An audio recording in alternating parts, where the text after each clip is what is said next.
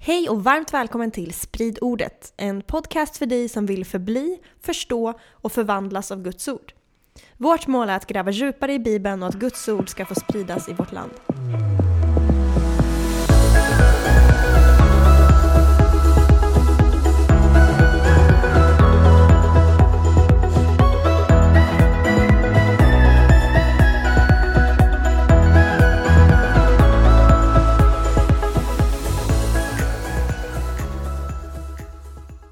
Välkommen till ett nytt avsnitt av Sprid ordet och också en helt sprillans ny serie som hakar i den förra som heter Greppa G T.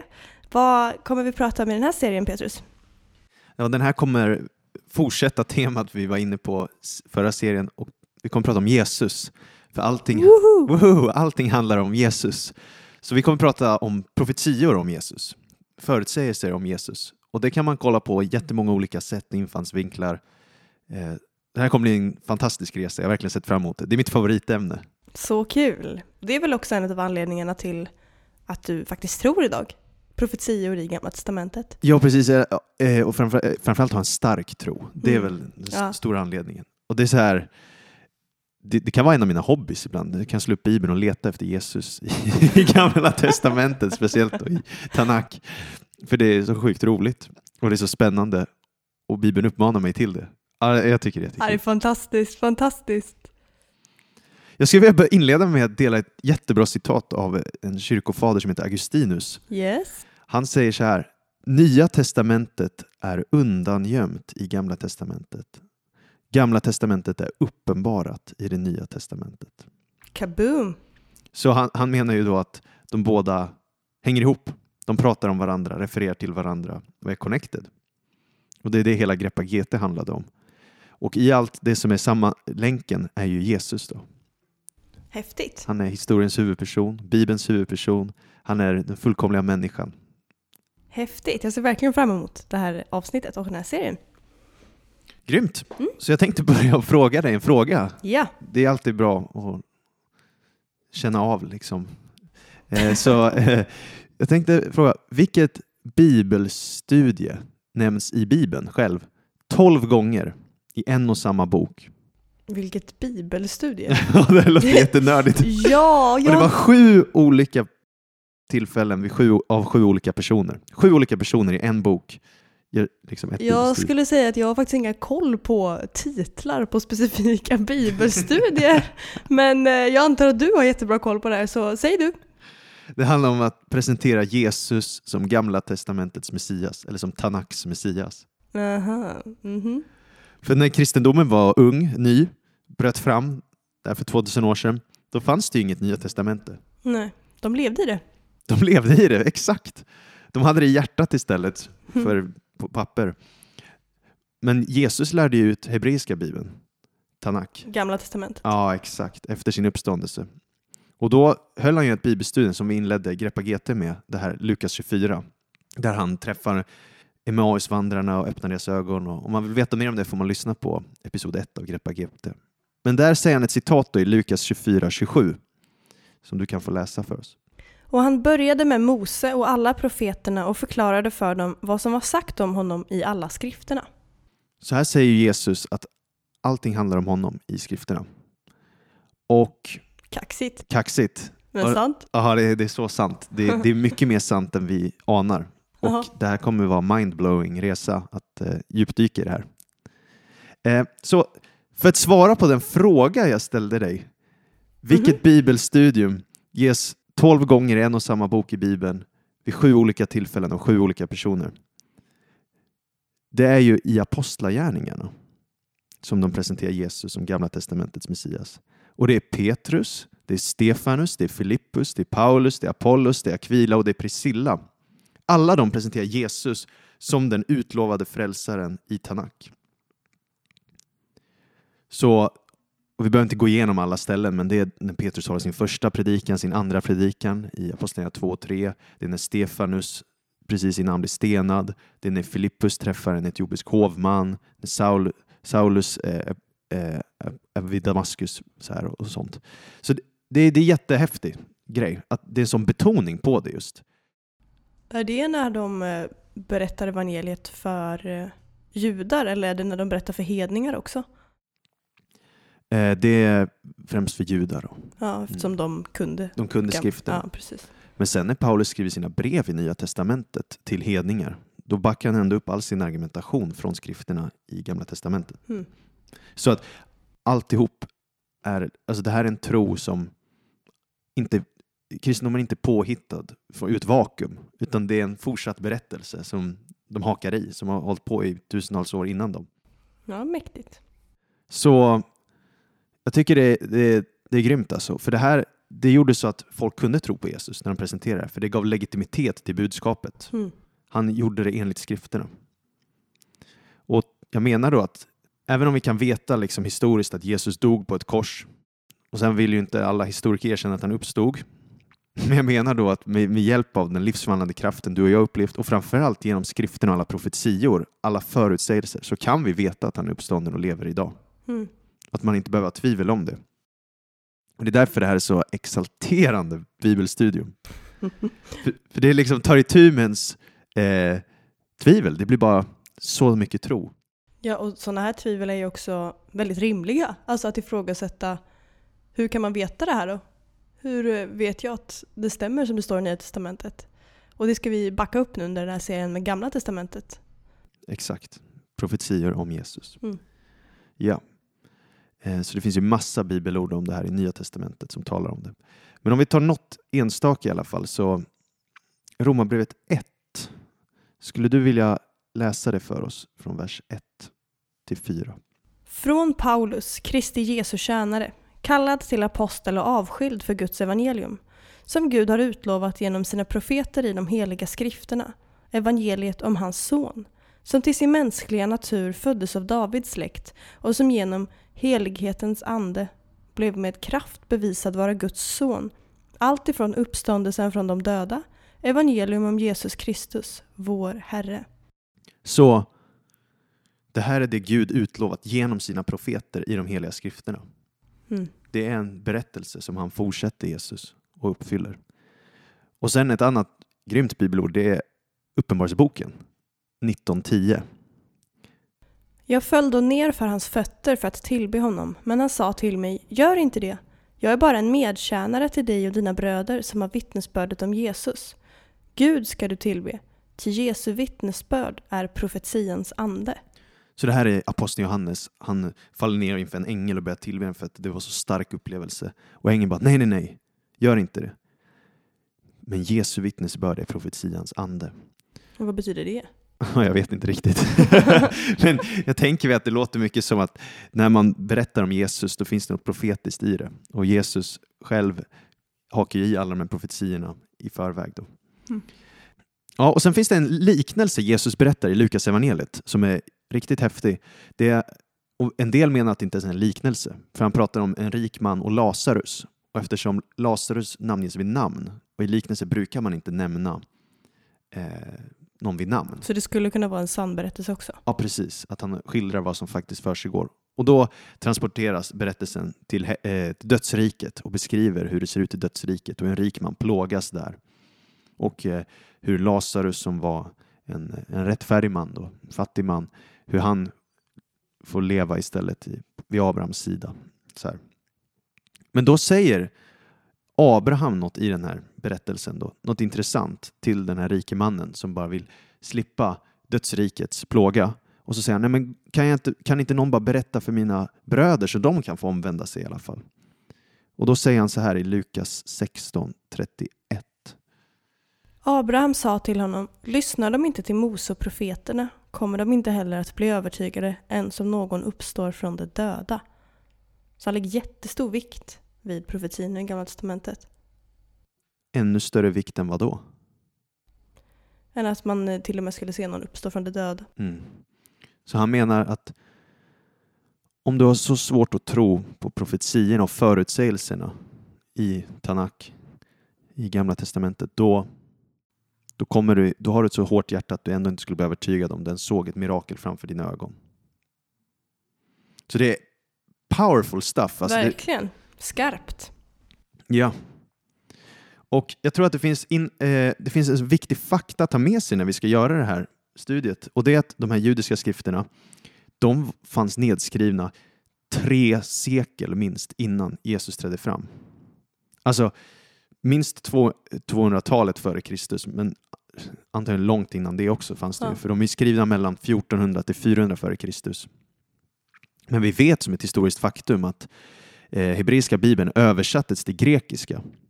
Till en översättning som heter Septuaginta på tvåhundratalet före Kristus. Som det alltid står om i fotnoterna. Ja, precis, när du läser så.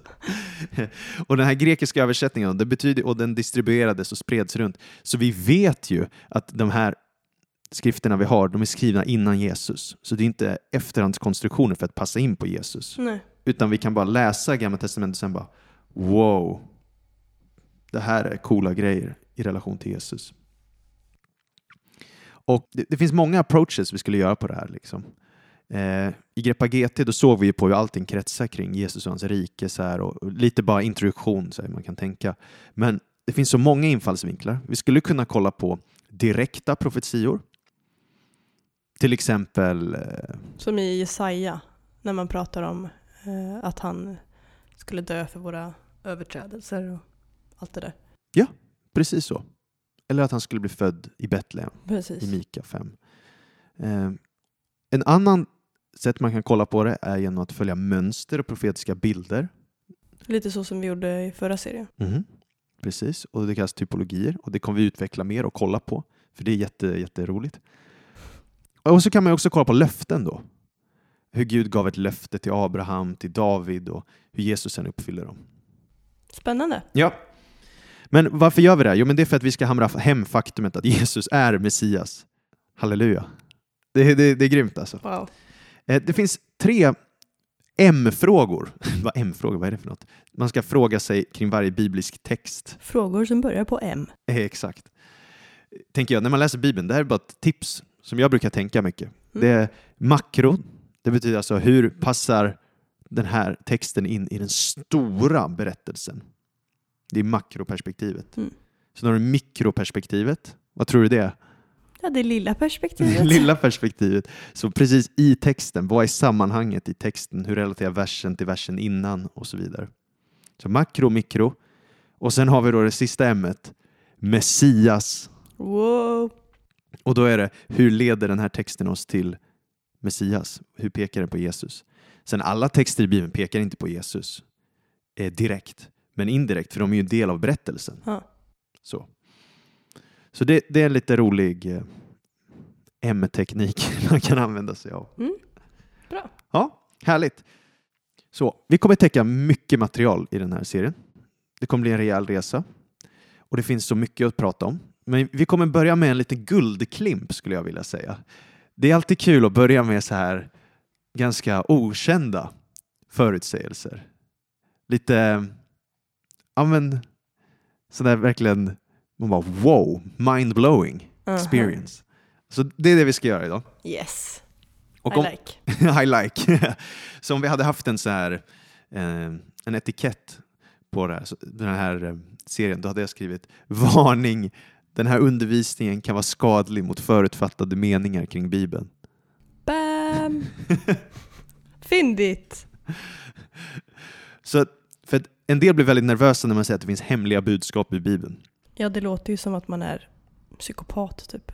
Psykopat? Ja, och hittar så här hemliga, ska knäcka en kod som egentligen inte finns typ. Gör psykopater det? Ja, eller kanske inte. Nej, jag vet inte. Jag vet inte. Psycho då? Psycho, ja. Det... Okej, okay, jag är ute och cyklar. Jag har hjärnan full av snor, jag erkänner. Ja, du är lite sjuk. Men... Eh... Om vi läser Ordspråksboken tjugofem två så står det något jättespännande här. Det är Guds ära att dölja en sak och kungars ära att ur, utforska den. Så det finns saker Gud har dolt. Varför då? För att det är en ära att utforska dem. Oh. För att vi ska kunna söka det. För det finns en belöning i strävandet, i sökandet. Ja. Bibeln säger om ni söker mig av hela ert hjärta ska ni finna mig. Ja, och om vi redan visste allting på en gång. Vad ska vi göra sen då? Eller? Ja, precis. Då finns det ingen riktning framåt. Nej. Så det här är ju jättekul. Och kungars ära. Du och jag är ju kungar. Coolt. Queen, queen and king liksom. För att vi är ett konungsligt prästerskap. Yes. Så det är en ära för oss att utforska det Gud har dolt i skrifterna. Och vi ska på skattjakt nu. Nu kör vi. Jesaja fyrtiofem tre säger så här: jag ska ge dig skatter som är dolda i mörkret och hemliga rikedomar, för att du ska inse att jag är Herren som kallar dig vid ditt namn, jag Israels Gud. Det låter ju verkligen som en beskrivning på att det finns eh, liksom inflätade profetior. Ja. I Gamla testamentet. Att det finns dolda skatter. Ja. Och de är dolda i mörkret. Så för att kunna upptäcka de här skatterna behöver vi ljuset. Och vem är ljuset? Jesus. Jesus. Och ja, så det här kommer bli jättekul, på nördigt på detaljnivå. För det finns en, det finns en judisk legend som rabbinerna pratade om. Och det finns fortfarande idag en tradition hos en del rabbiner. Att eh, de säger att när Messias kommer eh, så kommer de äntligen förstå skrifterna. Och när han kommer kommer han inte bara förklara varje passage eller vers. Utan han kommer förklara varje ord. Han kommer förklara varje bokstav. Och faktum är att han kommer tolka och förklara till och med mellanrummen mellan bokstäverna.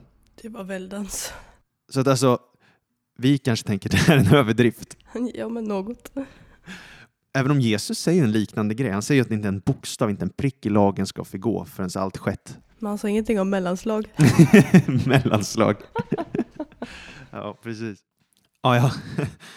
Nog med pladdret. Nu hoppar vi in i den här seriens första profetia om Jesus.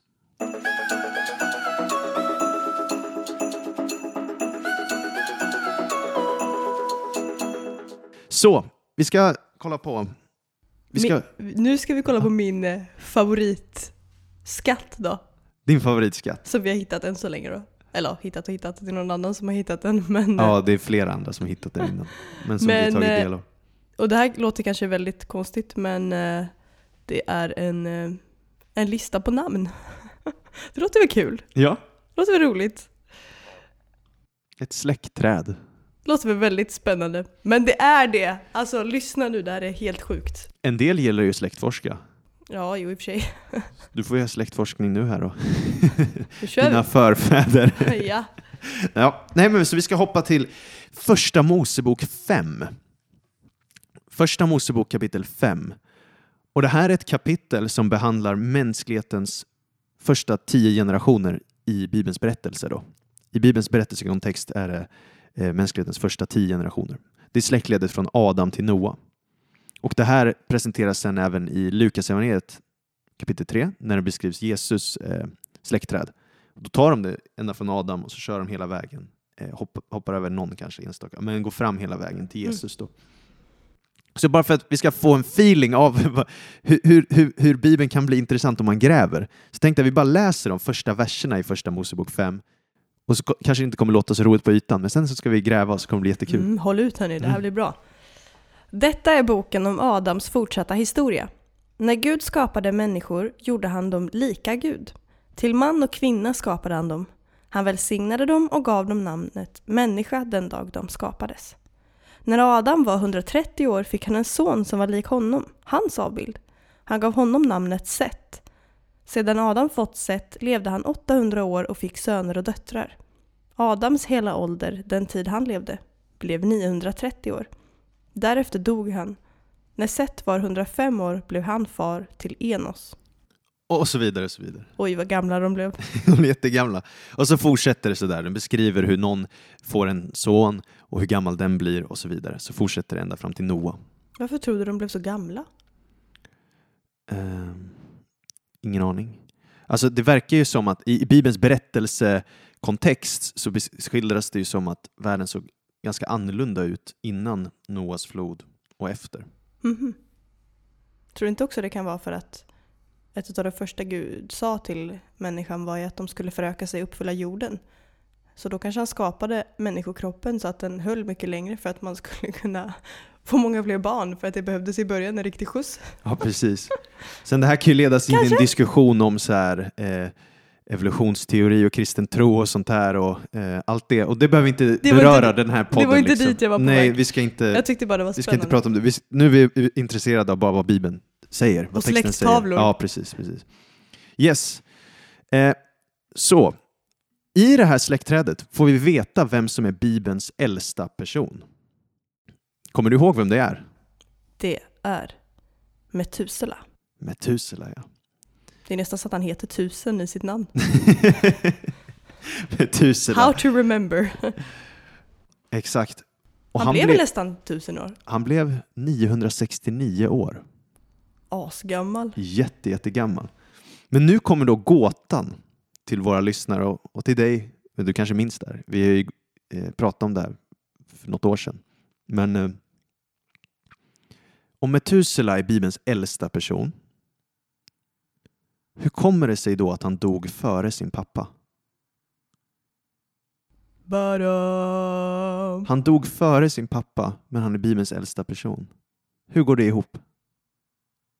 You tell me. Du har sagt åt mig att jag inte får säga. Kommer du ihåg? Ja, men du kanske kommer ihåg. Ja. ja. Hans, hans pappa var ju, och nu vet jag inte vad man ska, hur man uttalar, men Henok. Henok. Ja, Henok brukar vi säga på svenska. Ja. Eller Hanok. Ja. Han dog ju inte. Nej. Han dog inte. Hans han pappa är, dog inte. Han är en av få personer som inte dog. Han och Elia. Mm. Vi läser det. Det är första Mosebok fem, tjugoett till tjugofyra. Det är så sjukt alltså. När Henok var sextiofem år blev han far till Metusela. Och sedan Henok hade fått Metusela vandrade han med Gud i trehundra år och fick söner och döttrar. Henoks hela ålder blev alltså trehundrasextiofem år. Sedan Henok så hade vandrat med Gud fann man honom inte mer, för Gud hade hämtat honom. Ja, det där är grymt alltså. Så Henok, det är något som händer i Hen- Henoks liv när han, är, när han är sextiofem år. Efter det börjar han vandra med Gud.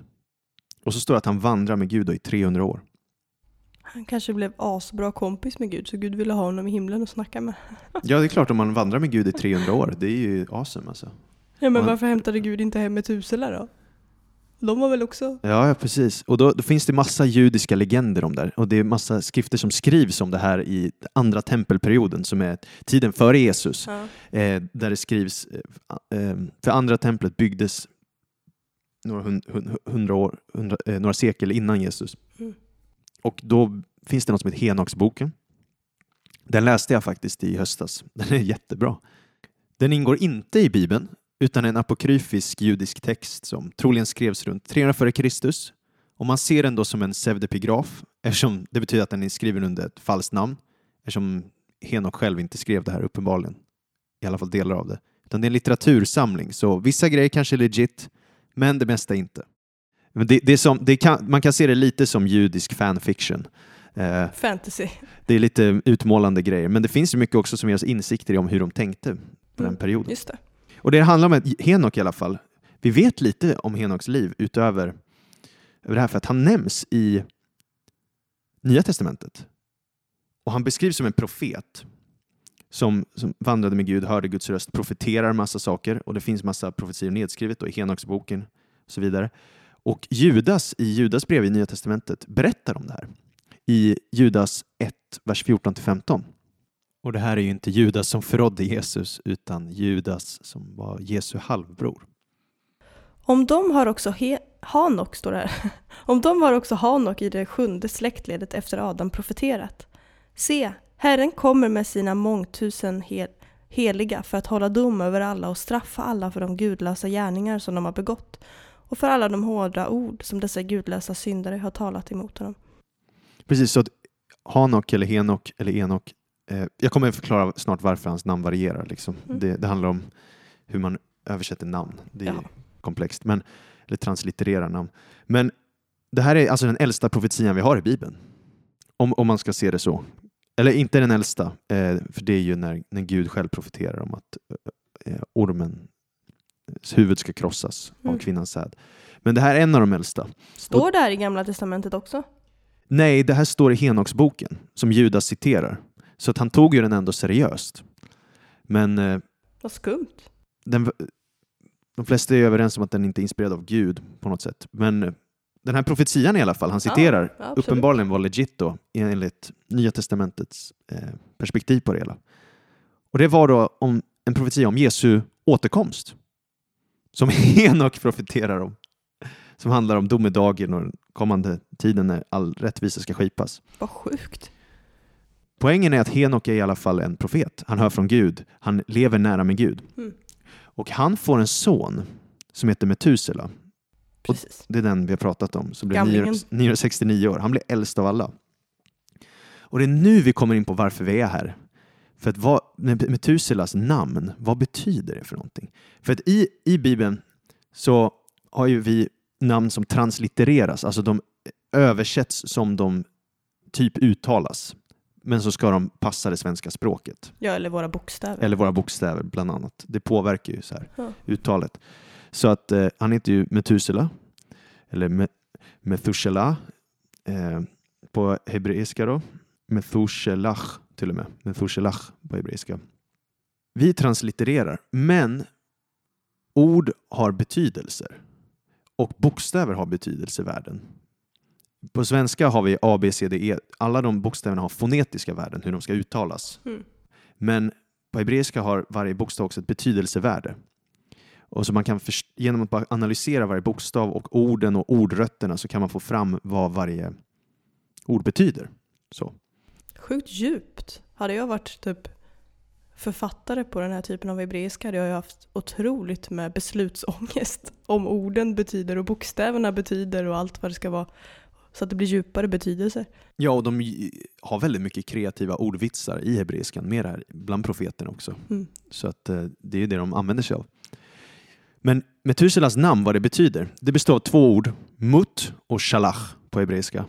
Mut eller muth betyder död. Trevligt. Och shalach betyder skicka eller sända iväg. Så han har slagit ihop de här två orden. Och givit sin son namnet Metushelach, alltså Metushelach, hans död ska skicka. Kan du tänka dig att växa upp ja. och heta min död ska sända eller skicka? Mobbad i skolan, stackare. Varför gav Henok eller Hanok sin son det namnet? För namn är så viktigt i Bibeln. Namn är superviktigt i Bibeln. Mm. Det är en jätteviktig anledning varför Jesus heter Jesus. Eller Jeshua på hebreiska. Det är som när vi kommer till Nya Testamentet och Johannes döparen. Hans, så, eh, hans pappa är ju stum fram till dess att han berättar att hans son ska heta Johannes. Alltså mm. man tar namn väldigt seriöst i Bibeln. Ja. Och det är profetisk betydelse av det. Och då är det så att om vi, om vi läser första Mosebok fem. Då kommer vi se att Metusela var hundraåttiosju år när han fick sin son Lemek. Och sen levde Metusela i sjuhundraåttiotvå år till efter det. Såklart. Och Lemek fick Noa när han var hundraåttiotvå år. Och floden kom när Noa var sexhundra år gammal. Om man slår ihop alla de här talen. Det kan ju vara jobbigt för någon som lyssnar på podden nu. Så här, man skulle vilja ha ett papper framför sig och se det. Men om man bara slår ihop det här. De sexhundra åren som kom, Noa kom, eh, floden kom när Noa var sexhundra år gammal. Och Lemek fick Noa när han var hundraåttiotvå år. Så om man slår upp sexhundra plus hundraåttiotvå, då blir det sjuhundraåttiotvå år. Så Noas sexhundra år är samma som Lameks sjuhundraåttiotvå år. Vilket är det året Metusela dog. Dog Metusela i floden då? Var han ondskefull? Nej, utan det det handlar om är att Metusela, han hade en Henok som vandrar med Gud. Han fick troligtvis ett prof- en profetia från Gud som sa så här: jag kommer sända en flod över jorden för att det är så mycket ondska här i världen. Din son kommer vara en symbol på det. När din son dör, då kommer floden komma. Ja, så när hans död ska sända, eller vad sa du, skicka? Mm, mm. Så blir det att hans död ska skicka. Alltså när han dör, då börjar det regna. Då kommer floden. Då kommer syndafloden. Wow, coolt. Så att Gud, alltså det var inte Noa som började predika Noas flod. Det var Henok som började predika syndafloden. Det var fyra generationer som predikade syndafloden. Skräll.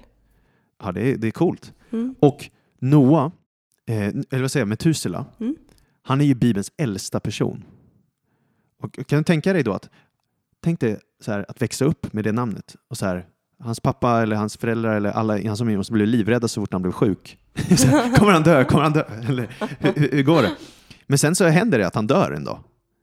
Och kanske är det då Noa får reda på, okej, okay, nu kommer floden om sju dagar. Let's get in. Det kanske var så Gud kommunicerade. Hmm. Vem vet? Jag har ingen Vi spekulerar bara. Spännande. Men poängen i texten i alla fall, det är då att Metusela, om han är en symbol på den kommande domen, men han är också Bibelns äldsta person. Ser du kopplingen jag vill göra? Det är långt kvar tills domen kommer. Det är en symbol på Guds barmhärtighet och nåd och att han är sent i vrede. Okej, okay, det var lite mer positivt. Hänger du med? Ja. För att om han är äldst och han sa att när han dör, då kommer det. Men han är, det dröjer niohundrasextionio år. Ja. Så då blir han en symbol på att Gud är sent i vrede, rik på barmhärtighet och nåd. Vackert. Det är jättevackert och det får du fram bara genom att läsa Första Mosebok fem. Plötsligt blev hans fula namn väldigt fint. Hans död ska sända. Och det är ju det här Bibeln säger i Andra Petrus tre nio. Att Herren dröjer inte med att uppfylla sitt löfte som en del menar. Han har tålamod med er eftersom han inte vill att någon ska gå förlorad utan alla ska få tid att omvända sig. Wow. Så Gud vill att alla ska få tid att omvända sig. Sen gör människor ofta inte det och vänder sig inte om till Gud. Men det är bara för att han är så fylld med barmhärtighet då. Mm. Och det här är ju ett tema genom hela Bibeln. I Andra Mosebok så talar Herren om så här: jag är en Gud, barmhärtig och nådig, sent i vrede, stor i nåd och sanning. Eller som i Hosea, som också är en gammaltestamentlig profet då. Han säger: jag vill inte låta dig känna min brinnande vrede. Jag vill inte på nytt ödelägga Efraim. För jag är Gud och inte en människa. Helig är jag bland er. Och med vrede vill jag ej komma. Mm. Så Gud vill inte komma med vrede. Nej. Vem vill det? Nej, vem vill det? Men ibland så kräver hans rättvisare. Ja. Och då blir Metusela en symbol på Guds barmhärtighet. Halleluja. Starkt. Jättestarkt. Men eh, vi skulle kolla på ett släktled. Nu har vi pratat om ett namn. Ja, så låt oss kolla på de övriga namnen i det här släktträdet och se hur det kan peka oss på Jesus.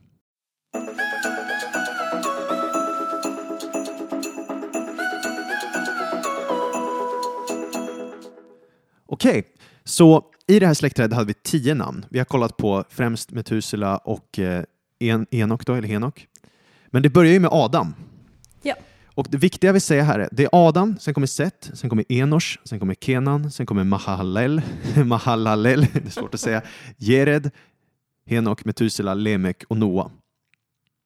Och eftersom de här tio hebreiska namnen är just namn har de inte blivit översatta i våra biblar utan de har istället blivit translittererade. Alltså skrivna ungefär som de uttalas. Ja, det är ju ändå ganska rimligt. Väldigt rimligt.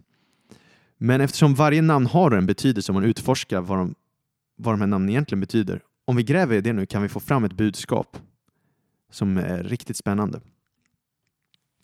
Så vi börjar med Adam då. Vad, börjar Adam, vad betyder Adams namn? Det betyder ju människa. Ja, det betyder människa och det är jättelogiskt. För det var den första människan. människan. Kreativt. Och hans fru hette ju Chava, Eva, liv. Så att det är väldigt logiskt då. Adam och Eva får ju sen en son som de namnger till Set. Är det alla, alla namn vi säger nu? Är det förstfödda? Nej. Nej. Eh, Set är inte förstfödd. Kain var förstfödd och sen Abel. Men eh, Kain mördade ju Abel. Det var eh, inte bra. Det var inte bra. Och sen födde de ju Set då. Och Set... Sets namn betyder sätta, skänka eller tillägna. Det kommer från hebreiska ordet shith eller shit. Oj. Ja. Som man pratar engelska blir det en svordom. Men, ja. Men, och det spännande är att Eva i texten förklarar för oss varför hon gav sin son namnet Set. Om du vill läsa det för oss i Första Mosebok fyra tjugofem. Åter låg Adam med sin hustru och hon födde en son. Hon gav honom namnet Set. Ty, sade hon, Gud har skänkt mig ett nytt barn istället för Abel som Kain dödade. Alltså Gud har skänkt mig. Mm. Fint. Shit. Alltså Gud har skänkt, tillägnat, satt. Det ordet betyder det. Ja. Så han, han får namnet utifrån den eh, händelse som går igenom i livet. Mm. Seth får en son då, han heter Enosh. Vars namn betyder dödlig eller fragil, skör. Vad fint. För det kom, kommer från ordstammen anash på hebreiska. Och det betyder just sjuk, obotlig, svag, fragil, skörhet. Så han kanske föddes sjuk? Ja, eller om hans mamma och pappa var det vid den perioden. För ofta är det också vad man själv går igenom ju, mm. som gör att man namnger barn till det de gör. Typ så här, i, det finns ju en berättelse i Bibeln om en kvinna som föder en son precis när arken blir stulen. Och då ger hon honom namnet Icabod. Utan härlighet. Så fruktansvärt. För att eh, hon, hon går igenom en så hemsk trauma då. Att stackars Guds härlighet blir stulen. Liksom, det blir inte Icabods fel. Stackarn. Nej, precis. Så Enosh betyder då ja, skör typ, eller fragil, dödlig. Mm-hmm. Han får i sin tur Kenan, eller Kenan. Kenan. Och hans, han var son till eh, Enosh. Och hans namn, om man analyserar ordstammen då, är troligtvis från ordet kon eller konen, vilket betyder sorg eller klagosång. Mycket sorgliga namn här. Eller hur? Så jag har ingen aning om varför Enosh döpte sin, eller namngav sin son till det här. Man kanske gick igenom mycket sorg. Mest troligt. Ja. Och här får vi kontraster då. För sen Kenan får Mahal- Mahalalel. Ja. Och det är ett fantastiskt namn. Det där är baby names. Ja, så om du lyssnar på det här nu och väntar barn, då har vi tips här. Och det ordet kommer från två ord. Mahalal och el. Mahalal, det kommer från hebreiska ordet halal. Som vi får halleluja ifrån. Inte halal-slakt. Nej, nej, det här är inte arabiska eller koranen eller något sånt. Det här är hebreiska. My bad. Halal betyder lov, hyllande eller prisa. Så halleluja. Så det betyder prisa Gud. Halleluja betyder prisa Herren. Mahalalel betyder då den lovade, prisade. Ah. Mahalal, alltså om hon lägger till el, el betyder Gud. Mm, precis. Så eh, hebreiska namn har ofta ordet el i sig. Dani. El. Samu. El. Mika. El. Precis. Och så är det så här, Daniel. Eurel. Eurel, ja, det är inget hebreiskt efternamn. Men, det hade visst inte med det att göra. Daniel, det är ju Gud och min dom, Guds dom, så här, ja, och så vidare. Mik, ja. Men Mahalalel, det betyder då Guds lov. Mm. Guds lov. Det var finare. Halleluja.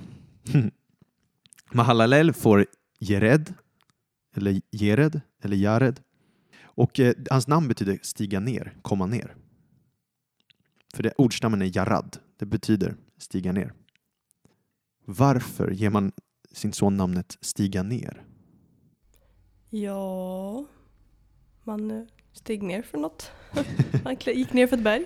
Om jag får spekulera, jag tror att det här handlar om det vi sen får porträtterat för oss i första Mosebok sex. Hur det handlar om hur änglar stiger ner till jorden. Fallna änglar.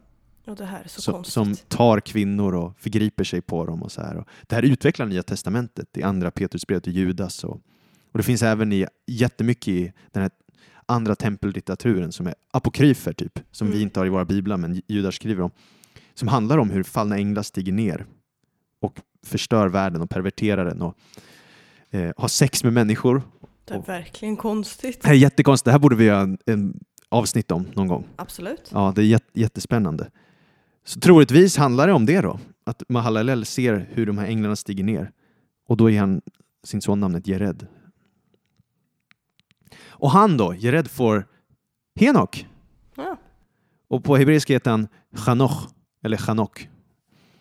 Och det betyder undervisning, lära upp, invigning. Det kommer från hebreiska ordet chanak. Och det används i till exempel Ordspråksboken. Där, där du säger det här. Vän den unge vid en väg han bevandras, viker inte av från nämligen gammal. Mm. Ordet är vän, eller träna upp. Det är Henok. Henok. Ja. Ordet kan också betyda eh, invigning. Som i, har du hört talas om Chanukka? Ja. Det är en, in, en tempeldedikation, en invigningsfest fest liksom i judarna firar. Och det är samma ordstam då. Mm. Så att hans, Henoks namn betyder lära eller inviga. Han får ju då Metusela. Metusela har vi pratat om. Han dog i året floden kom. Hans död sände. Eh, och han får Lemek. Lemek. Det här är också jättespännande. Lemek. Det är det enda namnet som man är lite osäker på ordroten till. Det finns två teorier. Den ena teorin är att det är partikeln le tillsammans med mok. Och mok betyder vara låg, vara nedtryckt. Så det skulle vara då i stil med att han, han är nedtryckt. Aha. Den andra teorin, det är att på hebreiska så är ordet för kung melek. Ja. Och Lemek, det är exakt samma tre bokstäver, men de är inverterade. Så L-et kommer före M-et. Så, här, så att det är som att han är en perverterad kung. Han regerar inte som en kung ska. Aha. Det är de två olika teorierna. Så antingen är det låg, nedböjd eh, och det andra är ett. Ja. Och Lemek får då Noa. Och Noa är den sista personen i släktledet. Och hans namn kommer från ordet Nacham, vilket betyder vila, tröst. Och det här förklarar Lemek för oss i Bibeln. Om du läser första Mosebok fem tjugonio för oss så ser vi här. Han gav honom namnet Noa, till han sa: denne ska trösta oss under vårt arbete och våra händers möda när vi brukar jorden som Herren har förbannat. För han ska trösta oss. Trösta, det betyder tröst. Och vila betyder också hans namn. Så, nu har vi nördat in oss här. Och nu kommer ni väl alla ihåg vad alla namnen betydde i rätt ordning. Så vill, vill du sammanfatta det? Jag har skrivit det här på en lista. Så Adam. Adam betyder människa. Sett betyder tillsatt. Eller skänkt, ja. Enors, dödlig sjukdom, fragil, svag eller skörhet. Kenan, sorg. Mahalalel, den lovade guden. Jered, ska komma eller stiga ner. Henok, undervisa. Eller inviga. Metusela, hans död ska frambringa. Ja, eller snarare sända, skicka då. Ja. Lemek, undertryckta. Och Noa... Nedtryckt, nedböjd. Ja, oj, ja. Nedtryckt. Eh, och Noa, vila eller tröst. Om vi läser de översättningarna då efter varandra, då får vi det här. Att människan är tillsatt eller given skörhet eller dödlig sjukdom och sorg. Den lovade guden ska stiga ner och undervisa. Hans död ska ge de nedtryckta vila och tröst. Alltså, boom! Det är ju... Petra, jag känner igen det här budskapet. Vad är det för budskap? Det är evangeliet. Det är evangeliet. Att människan är given dödlig sjukdom och sorg. Och... Men vem ska stiga ner? Den lovade guden. Och han kommer undervisa att hans död ska ge de nedtryckta vila och tröst. Det här är ju mindblown på hög nivå. Vems död? Gud själv. Wow. Menar att vi har kristna evangeliet här undangömt i ett släktträd i första Mosebok? Det är ju så sjukt. Ett släktträd som är nedskrivet alltså typ fjortonhundra år före Kristus. Det finns ingen Nej, chans det... i hela världen att du kan övertala mig att några judiska rabbiner försökte undangömma det kristna evangeliet i första Mosebok. Nej. I ett släktträd. Alltså för mig är det här bortom all slump. Och jag är inte ens manipul- det här är inte en manipulation av texten, utan det här är, man kan själv göra de här studierna och kolla, plugga hebreiska liksom och kolla på det här. Men det här är ju Gud i action som talar om för oss att hans återlösningsplan, det inte är någon myt, eller det här är en verklighet han planerade före världens grund var lagd. Alltså wow. Halleluja. Verkligen. Det här är ju... Sa du övernaturlig bok? Ja, ja verkligen. Ja, så det här var lite introduktion. Var extra nördigt idag. Men... E- extra bra. Yes. Framöver så kommer vi kolla då på typologier. Det är alltså mönsterbilder, skuggbilder på Jesus i G T. Vi kommer kolla på uttalade profetior. Vi kommer kolla på hur allting bara pekar på Jesus. Och min plan i huvudet är att vi går igenom det ganska kronologiskt. Mm. Så vi börjar med Adam, den första människan. Kollar hur han är en bild på Jesus. I Greppa G T kollar vi om han är en bild på Israel bland annat. Mm. Men han är ju också en bild på Jesus, för Jesus är den andra Adam. Och så jobbar vi oss igenom Bibeln, sakta men säkert. Eh, Ska och vi gå igenom styr... varje person? Kanske inte, men några i alla fall. Vi gör några eh, nedslag. Hoppas det här har varit trostärkande. Häng med oss. Sprid ordet, berätta för alla du känner att Jesus lever, att han är sann och att han har uppfyllt alla skrifterna. Amen, tack så mycket.